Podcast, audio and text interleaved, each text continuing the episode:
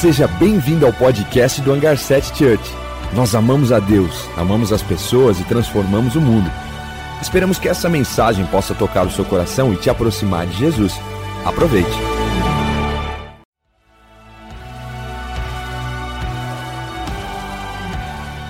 Seja bem-vindo ao podcast do Hangar 7 Church. Nós amamos a Deus, amamos as pessoas e transformamos o mundo. Esperamos que essa mensagem possa tocar o seu coração e te aproximar de Jesus. Aproveite.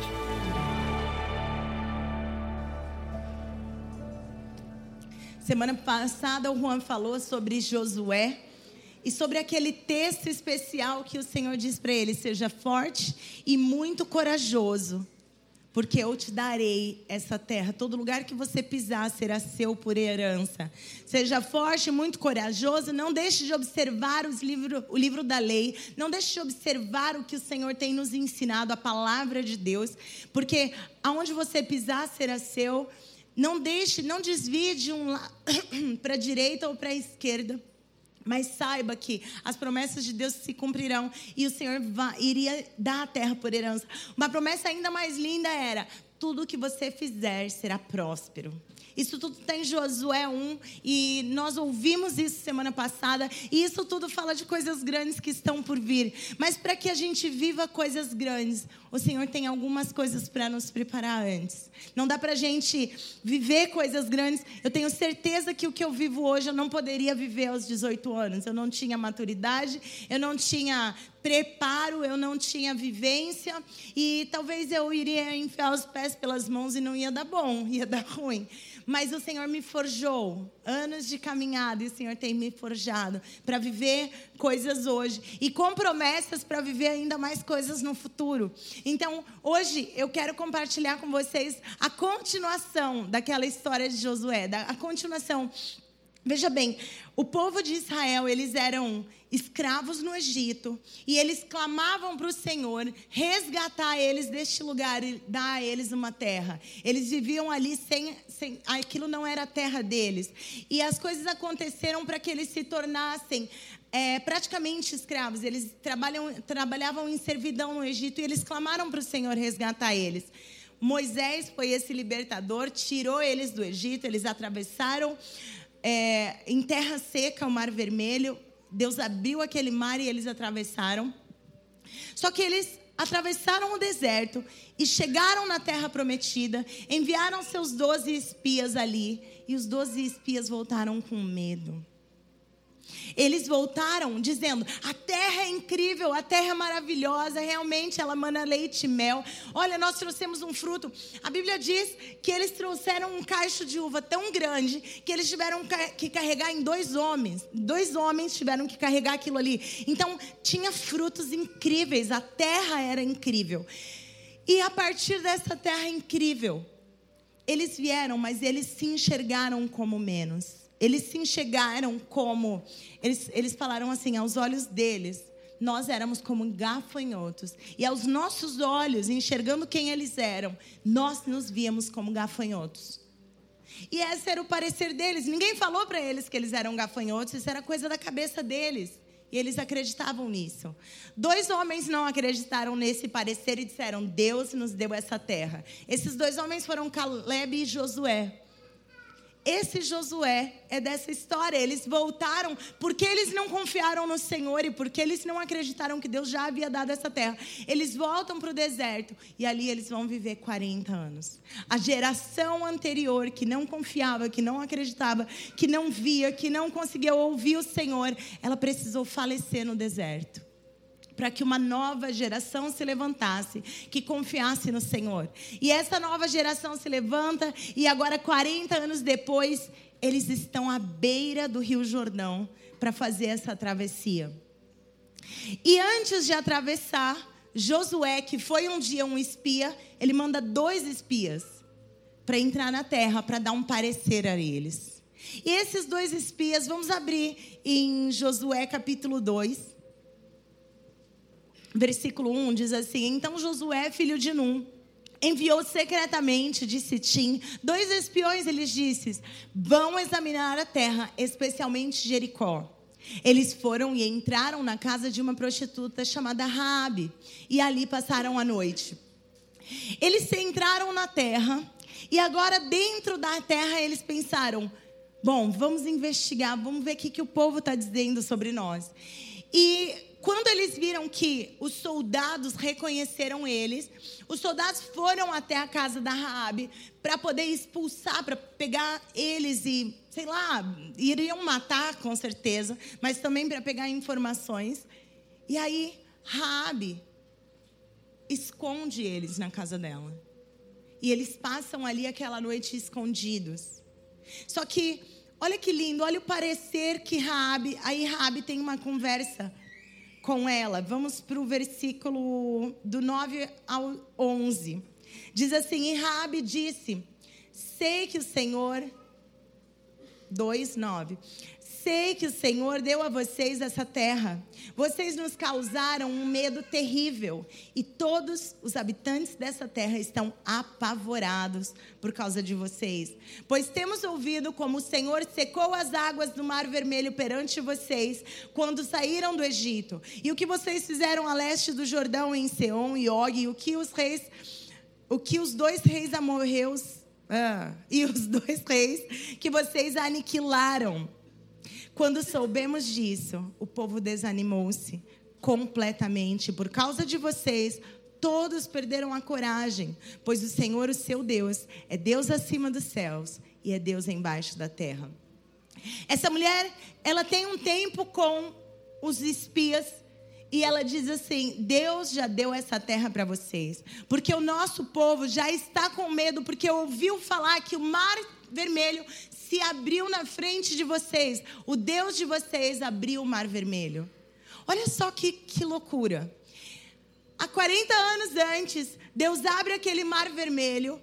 Essa notícia se espalha lá para Jericó, o povo morre de medo.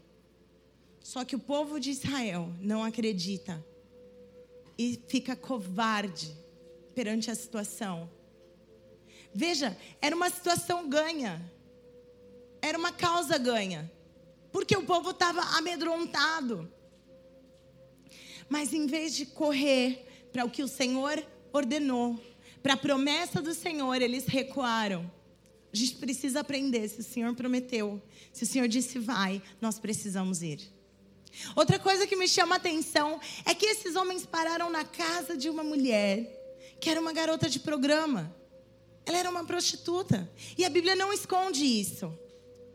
Eu acho lindo que a Bíblia não esconde o passado de ninguém, não esconde o erro de ninguém.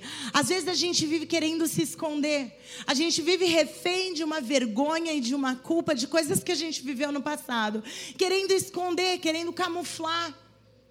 E isso previne, isso é, nos frustra ao ponto de da gente não conseguir avançar. Porque se eu estou preocupado em esconder o meu passado, em não confessar o meu erro, como é que eu avanço? Como é que eu me curo desse lugar e dessa situação? Mas o Senhor nos chama para essa transformação. Essa mulher era sim uma garota de programa, ela era sim alguém que a sociedade condenava, que ela talvez mesmo se condenava. Eu não sei o que a, vida fez para levar ela nesse lugar. E eu não sei o que a vida fez para o seu passado. Eu não sei o que você fazia há cinco anos atrás ou há dez anos atrás, que isso talvez martela a sua mente. Eu não sei qual é o passado que você talvez tenta esconder que você tem vergonha ao ponto de se esconder.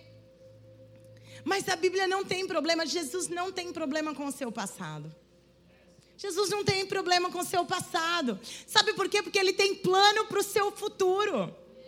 Isso não é pouco para ele, isso não é grande coisa. Jesus, ele não se frustra, ah, eu não posso fazer isso. Porque o próprio Moisés, que foi o libertador do Egito, ele assassina um homem no Egito. Ele não sabia como lidar com a situação, ele se viu Moisés libertador e ele viu alguém fazendo mal para um israelita. E ele foi lá e matou aquele guarda que fazia mal para o israelita. E nisso, ele se assusta e ele morre de medo das pessoas agora irem atrás dele e condenar ele, ele foge. Ele passa 40 anos em fuga. Talvez eu e você A gente tem coisas no passado que nos fazem fugir, que nos fazem nos esconder. Mas o Senhor não se frustra com o meu passado e nem com o seu passado. Ele tem planos para o nosso futuro. Jeremias 29, 11 diz: Sou eu é que sei os planos que eu tenho para você, diz o Senhor, planos de paz e não de mal, para te dar esperança e futuro. Ele tem planos, ele tem bons planos para nós, para você e para mim. Então, a graça dele é suficiente para me receber do jeito que eu tô, com o passado que eu tiver, mas a bondade e o amor e a verdade é suficiente para causar em mim uma transformação, para eu chegar no futuro que ele planejou para mim.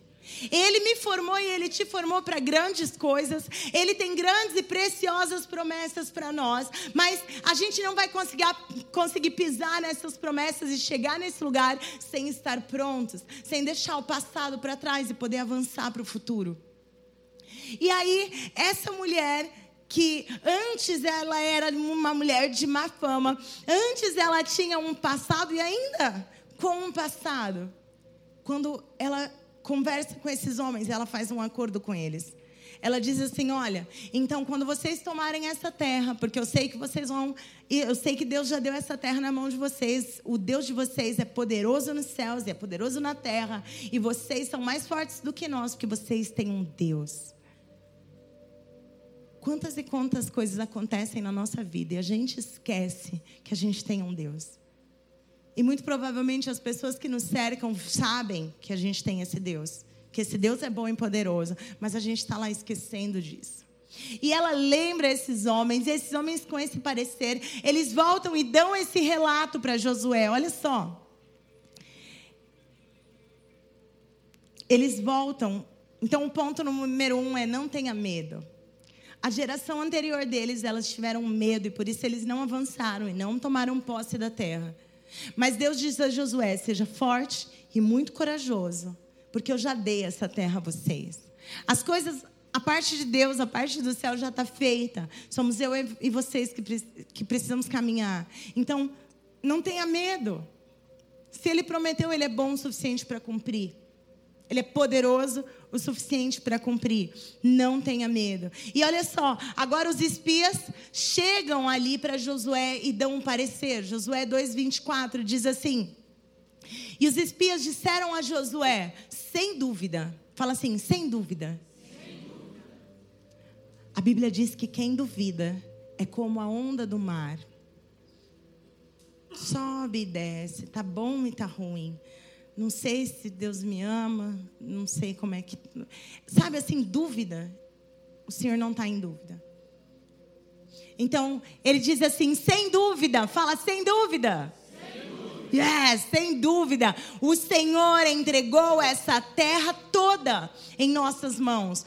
Todos estão apavorados por nossa causa. Pronto, agora esses espias chegam com essa notícia. Josué se encoraja, ele já tinha ouvido do Senhor, seja forte e corajoso, pode ir. Ele manda os espias, recebe essa notícia e agora ele caminha em confiança.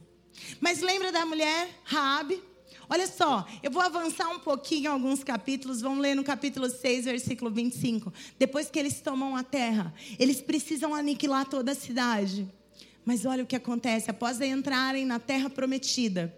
E Josué poupou a prostituta Raabe e a sua família e todos os seus pertences, pois ela escondeu os homens que Josué havia enviado a Jericó como espiões.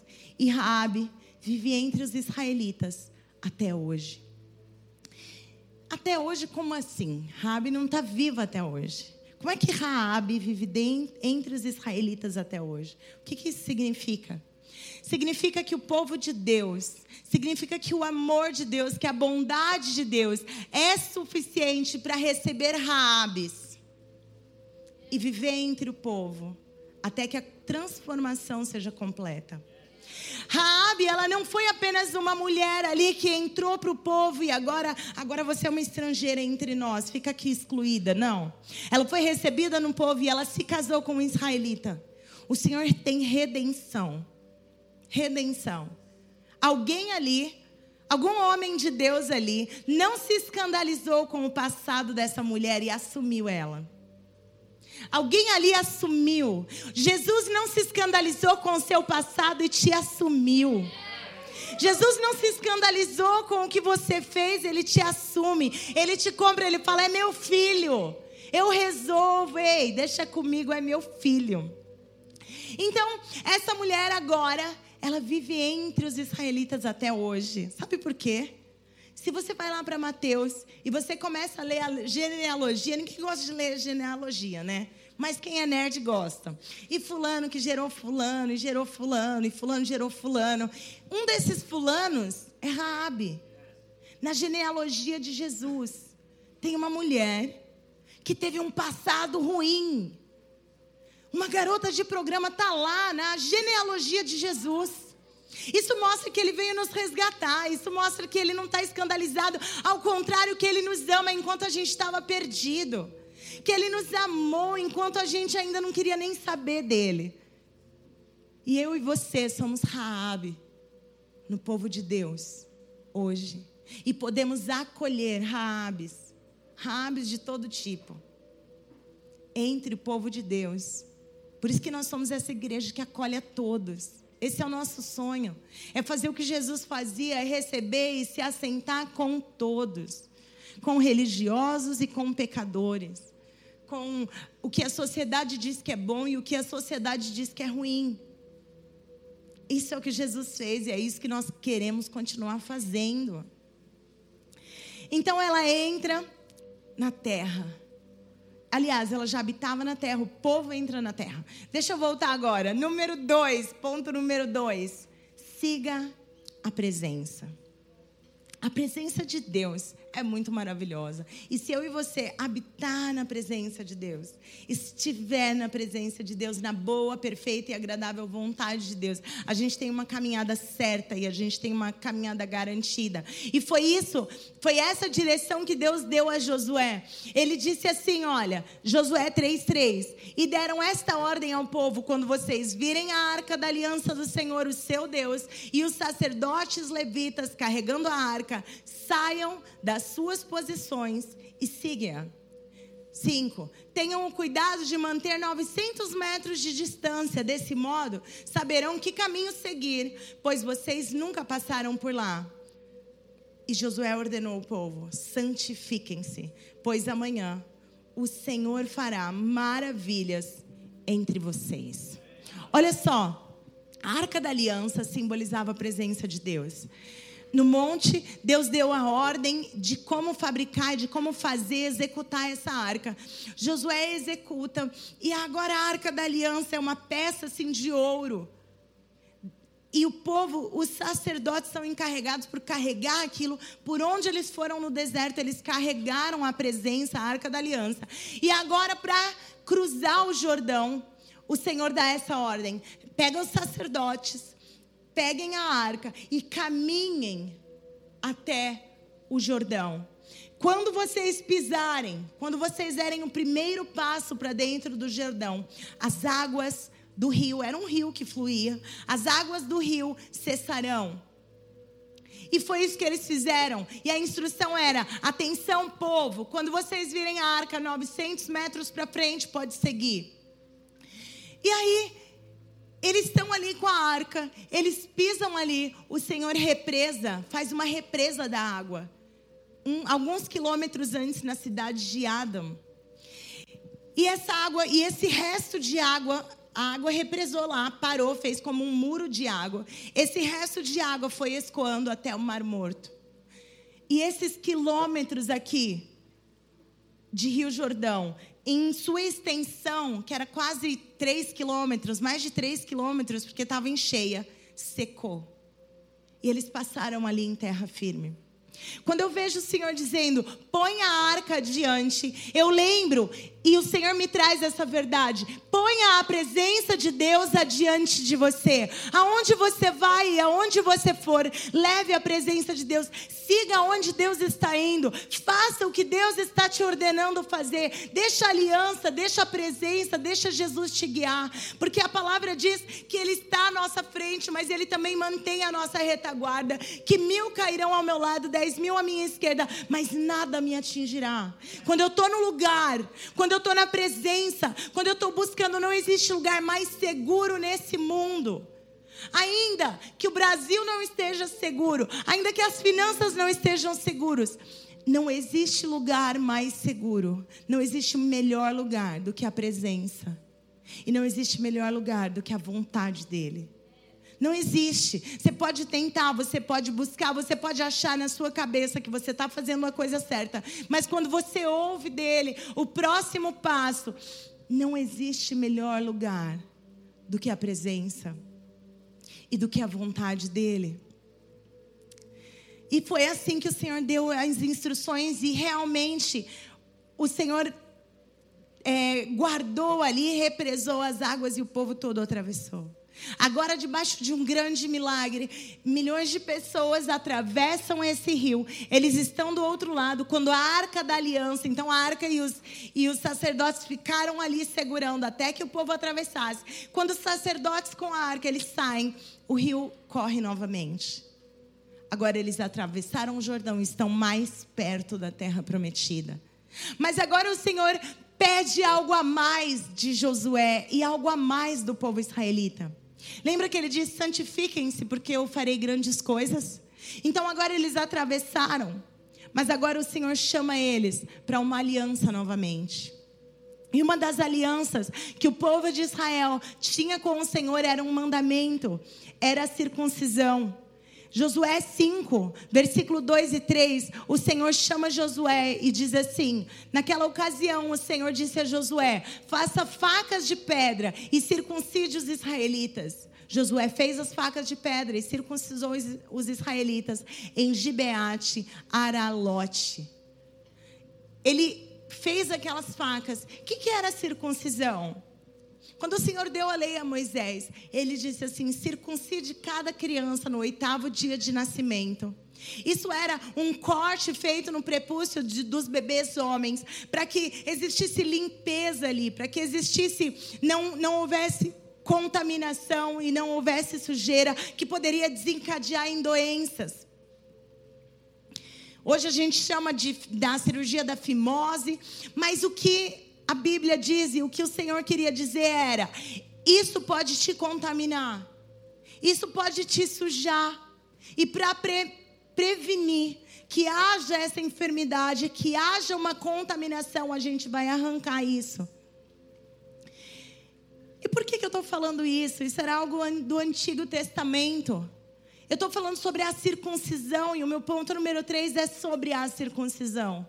Mas não é sobre a circuncisão do Antigo Testamento, mas uma circuncisão que o apóstolo Paulo fala no Novo Testamento a circuncisão do coração. O apóstolo Paulo está tratando o povo que estava discutindo sobre vamos circuncidar todo mundo, ainda que agora Jesus veio, mas a, todo mundo precisa ser circuncidado. Mas isso não faria sentido, porque isso era algo da aliança antiga, isso era algo da lei. E Jesus veio, ele quebrou as leis cerimoniais.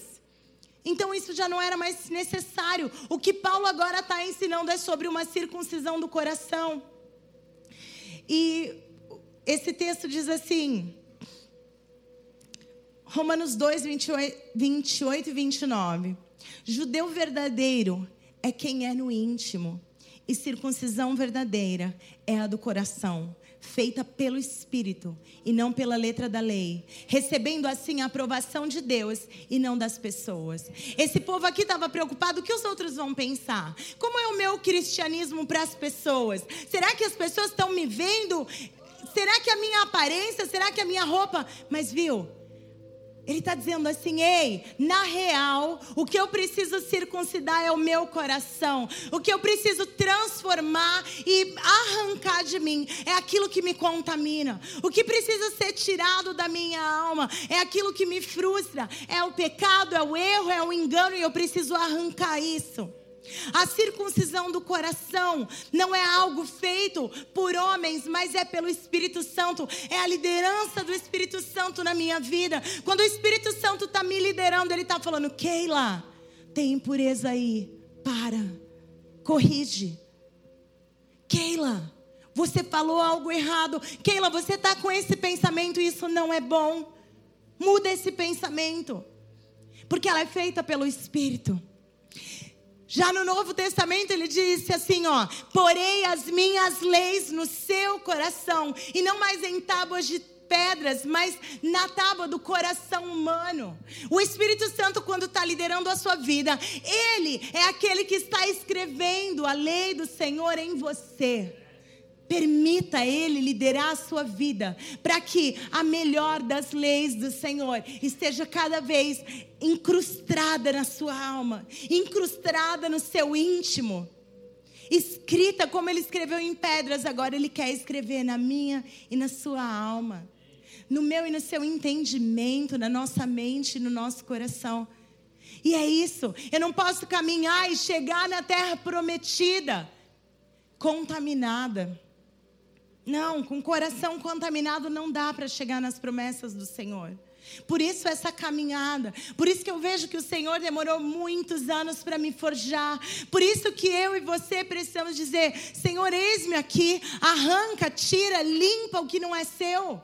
Porque eu não quero viver isso para sempre. Eu não quero cair, tropeçar na mesma pedra para sempre. Eu não quero errar e errar novamente. Senhor, circuncida o meu coração circuncida a minha mente. E eu vou dizer uma coisa para vocês: eu faço isso todos os dias. Todos os dias. Hoje eu acordei, já pensando, já sabia o que eu ia ministrar, já estava preparada. E acontece uma situação que eu preciso voltar ao Senhor e me santificar e circuncidar meu coração. Antes das 10 horas da manhã, eu preciso voltar ao Senhor e me santificar para que Deus faça coisa grande através de mim antes aí do meio-dia, durante o seu dia e no seu dia a dia, você precisa circuncidar o coração novamente.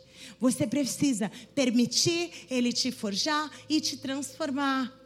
E não permitir permanecer nesse lugar para sempre. Então a palavra diz que eles fazem isso, eles passam na circuncidão e passa algum tempo até que eles possam se reestabelecer. Existiam alguns dias de descanso para que eles pudessem estar curados daquilo que deixavam eles debilitados. E quando eles passam nesse período, eles falam: agora vamos comemorar a Páscoa. Lembra que quando o Senhor tirou eles do Egito, eles atravessam o mar e o Senhor institui e aí, agora eles querem comemorar novamente, celebrar novamente. O Senhor nos deu, nos liberou de novo, o Senhor nos trouxe até aqui. Vamos comemorar a Páscoa. Josué 5, versículo 10. No dia seguinte ao da Páscoa, neste mesmo dia, eles comeram pães sem fermentos e grãos de trigo tostados, produtos da te daquela terra na tarde do 14 dia do mês, enquanto estavam acampados em Gilgal, na planície de Jericó, os israelitas celebraram a Páscoa. Olha só, a Páscoa era uma celebração, era uma comemoração que exigia comer pães sem fermento, pães feitos de trigo que não era colocado fermento. Mas 40 anos no Egito eles não comeram Páscoa, por quê? Porque no deserto não tem pão. Então eles não comeram os pães sem fermentos, eles comiam maná. Agora eles entram na terra prometida. Aliás, ainda não entraram na terra, mas atravessaram o Jordão. O que, que eles fizeram? Eles compraram trigo e eles fizeram pão. E celebraram a Páscoa, celebraram algo grandioso, celebraram o que o Senhor tinha feito para eles. E através deles, e agora eles estão ali, eles se assentam e eles comemoram e eles celebram a Páscoa. Olha o que diz o versículo 12. Um dia depois de comerem do produto da terra, da Páscoa, o maná deixou de cair. Já não havia maná para os israelitas. E naquele mesmo ano, eles comeram do fruto da terra de Canaã. O que era maná? Maná era a forma que Deus manteve eles no Egito durante os 40 anos. Antes deles acordarem, enquanto eles ainda estavam dormindo, o maná caía do céu, como cai o orvalho. E o maná era. A Bíblia diz que ele tinha gosto de mel, parecia pão e tinha gosto de mel. Deve ser bom, né? Já imaginei um pão de mel. Não era pão de mel, não tinha cobertura de chocolate. Mas aquele maná devia ser muito bom, muito saboroso. O primeiro dia que caiu, eles ficaram tão felizes que eles pegaram muito, muito, muito para durar para a semana inteira. Mas adivinha, o suprimento do Senhor só durava um dia. E eles precisavam lembrar do Senhor no dia seguinte e ir lá buscar maná. O maná que eles pegavam a mais estragava dentro de casa, porque eles precisam ir lá ir até lá, até a presença de Deus e colher novamente, pegar novamente aquele maná e agradecer novamente pelas grandes coisas que o Senhor fazia para eles. E esse maná manteve eles por 40 anos, mas agora que eles passaram o Jordão estavam na beira da terra prometida, a Bíblia diz que eles comeram do pão, eles comeram do fruto da terra, da colheita daquela terra.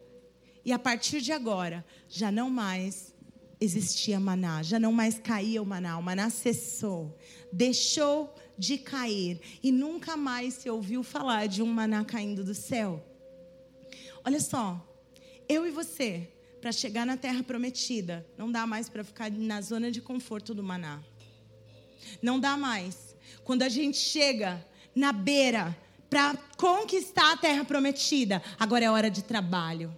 Agora é hora de pegar a mão na massa, no arado e trabalhar. Já não há mais tempo para descanso, já não há mais tempo para ficar esperando o maná cair do céu. Ponto número quatro é work, work, work. Trabalha, trabalho e trabalho. Veja bem, na terra prometida, o maná cessa, mas maná era um milagre maravilhoso que Deus fez. Sim, Deus fez na época do deserto. Às vezes a gente passou por anos de deserto e a gente se acostumou com o maná, porque era necessário. Mas o Senhor tem grandes e preciosas promessas, e para eu chegar lá, eu preciso deixar para trás o maná. O Senhor vai fazer o maná cessar, e agora eu preciso plantar e eu preciso colher. Agora eu preciso trabalhar. Tem gente, às vezes eu vejo casal namorando e eles namoram e eles fazem planos para o casamento e eles ficam anos namorando e anos fazendo plano e pagando a casa e pagando o, o casamento e pagando a festa e pagando o buffet e estão lá porque eles estão vivendo no maná, tá tudo bem, eles estão ainda no deserto, estão na casa dos pais, está tudo tranquilo.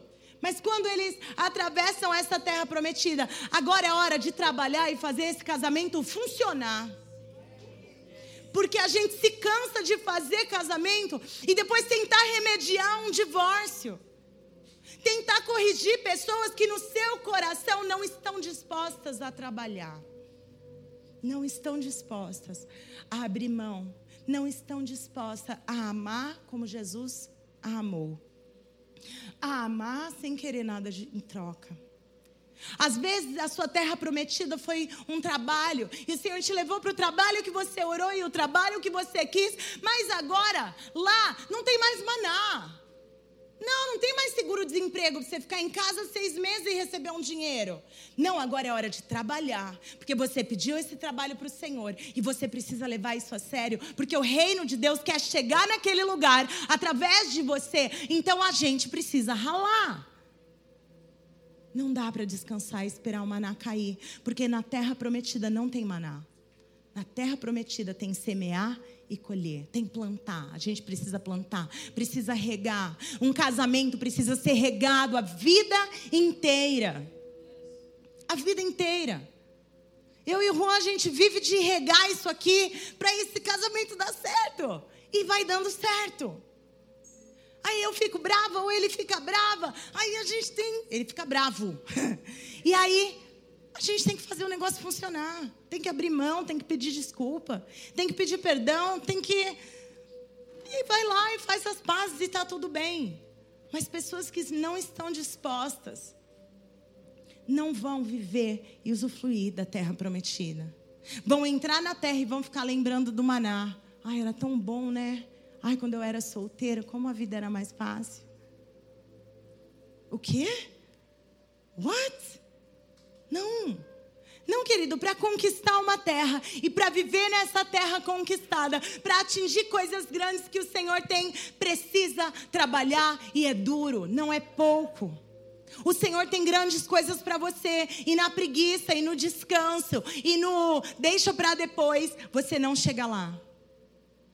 Quando o maná cessa, é hora de trabalhar, é hora de plantar e é hora de colher. Essa é a verdade. E a gente precisa estar disposto em tudo, tudo que é terra prometida para você, tudo que o Senhor te, te prometeu e tudo que você tem trabalhado para chegar, você precisa trabalhar. O que, que o Senhor tem prometido para você? Ah, eu vou te levar nas nações. E aí, quantos idiomas você já sabe falar? Que nação você vai sem falar outro idioma, querido? Portugal. Pronto, tem um, uma nação, dá para você ir. Cabo Verde, que fala português também. O Senhor te prometeu, você vê, ai, eu quero trabalhar nas artes, eu quero trabalhar na moda, eu quero trabalhar no governo, eu quero ser um grande empresário. O que você tem feito para chegar lá? Porque a graça e a bondade de Deus vão te levar, mas a tua capacidade, a tua integridade precisa te manter lá.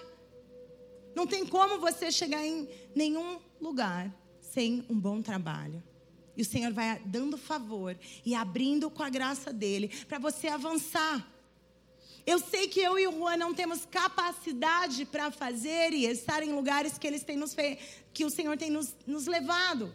Mas eu sei também que a gente corre atrás todos os dias que a gente luta, que a gente busca o Senhor, que a gente busca a palavra, que a gente busca viver uma vida de integridade.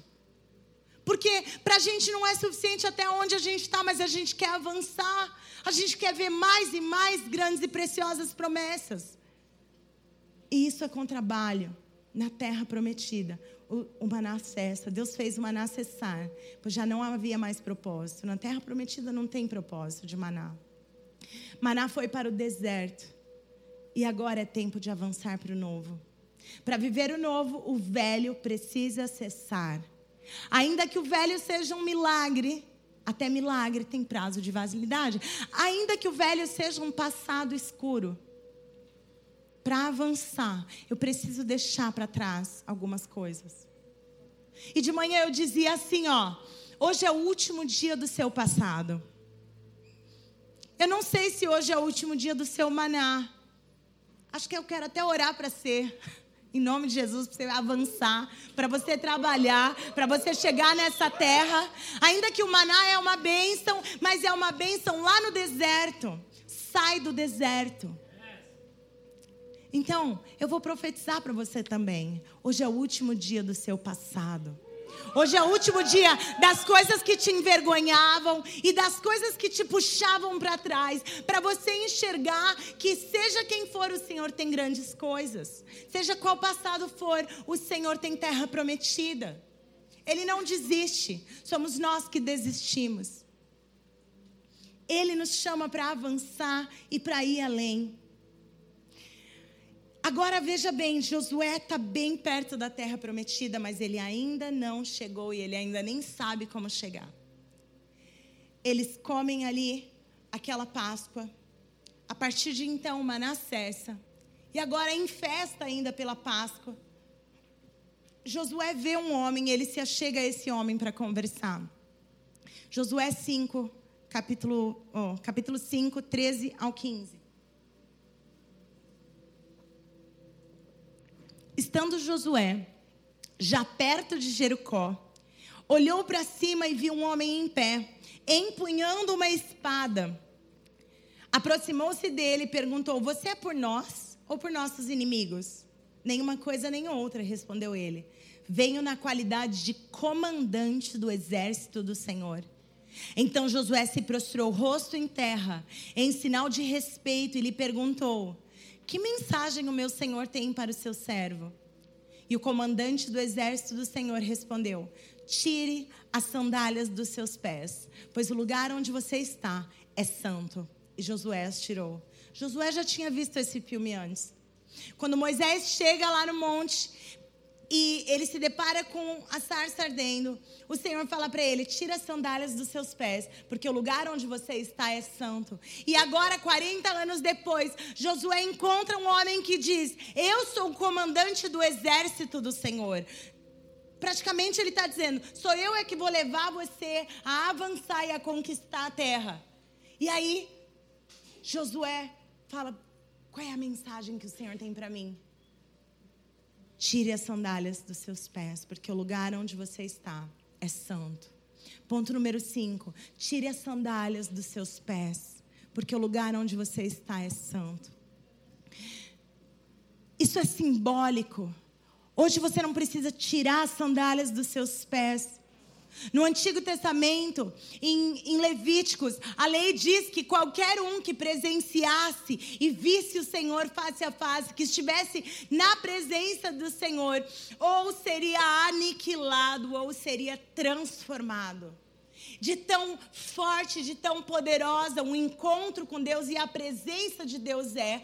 Ou você vai ver o Senhor e ser fulminado, ou você vai ver o Senhor e você nunca mais será o mesmo. E posso dizer uma coisa: Jesus já resolveu essa situação de ser aniquilado e fulminado. Nós não seremos. Ele rompeu um véu que separava todos nós de um lugar santíssimo, de um lugar onde eu preciso arrancar as sandálias dos meus pés.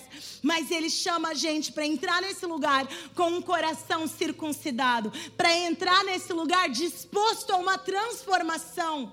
E aí ele chama, e Josué tira as sandálias dos pés. E esse mesmo comandante do exército do Senhor diz a ele os próximos passos para o que Deus tinha para ele. Ele dá as instruções: olha, vocês vão pegar a arca do Senhor e vão pegar sete dos, dos, dos guerreiros, e vocês vão pegar homens que tocam trombetas, e vocês vão começar a marchar. O povo todo marchando ao redor da cidade de Jericó, marchando pelos muros de Jericó, tocando trombetas em silêncio. Você sabia que tem guerras que você vai ganhar em silêncio? Sabia que em momentos da batalha você vai precisar se manter calado? Era a trombeta que dava as coordenadas e a trombeta fazia o som e a luta. Era o Senhor que estava lutando e o povo calado. Às vezes você está pensando, e eu estou pensando, que a gente vai ganhar na força do nosso braço ou com a, a nossa fala mas o Senhor nos dará a vitória e por isso nós precisamos estar atentos. Qual é a instrução? Sabe por quê? Por sete dias eles tinham que dar voltas com as trombetas tocando e eles calados. Mas no sétimo dia eles teriam que dar sete voltas. E na última volta, na hora da trombeta, eles poderiam e deveriam gritar. Porque essa era a hora que o Senhor daria vitória a eles. Existem momentos que você pode falar que você pode declarar, que você precisa declarar. Mas para discernir qual é o momento, é o Espírito Santo. Ele escreveu as leis no seu coração. É Ele que vai te dar as coordenadas. Mas é nesse lugar santo, é nessa presença gloriosa. Foi no lugar santo que Josué recebeu as instruções de como tomar a posse da terra prometida e das grandes coisas que o Senhor traria para eles, das grandes coisas que estariam por vir.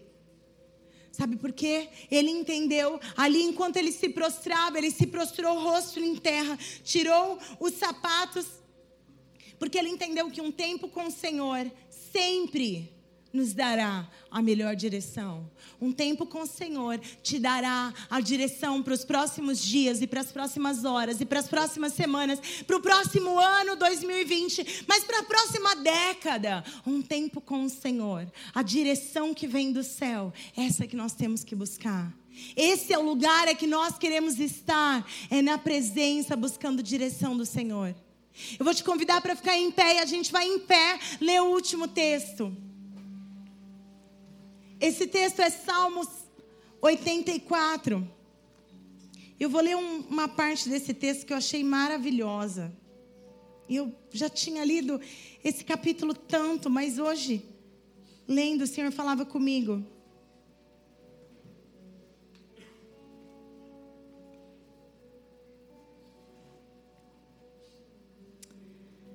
O versículo 10 diz assim: Um só dia em tua casa é melhor do que mil dias em qualquer outro lugar.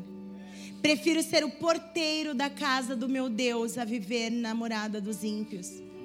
Ele diz assim: eu prefiro tirar as minhas sandálias e receber instrução no seu santuário do que estar em qualquer outro lugar. Esse é o lugar que eu quero estar, na casa do Senhor. Eu quero tirar as sandálias dos meus pés porque eu piso em lugar santo. Não porque esse lugar é lugar santo, mas porque a presença de Deus torna esse lugar um lugar santo. A tua casa, o teu quarto, aonde você estiver, se você clamar pela presença, esse lugar se torna um lugar santo e você recebe instruções do Altíssimo. É isso que nós precisamos. Instruções é o Espírito dele que traz instruções ao nosso coração, que traz a lei perfeita, que traz a bondade, o amor, que traz a graça e a força. E, e, a força e a coragem para eu avançar para o novo. Sejam fortes e muito corajosos. É isso que o Senhor tem para nós. Tem grandes e preciosas promessas. Essas são as promessas do Senhor. E eu quero que agora você esteja em oração. Falamos sobre circuncisão do coração e falamos sobre um trabalho duro. Mas se você estiver disposto, se você estiver disposto a isso, se você estiver disposto a tra trabalhar, existe coisa nova na terra prometida. Então, de olhos fechados, faça a sua oração.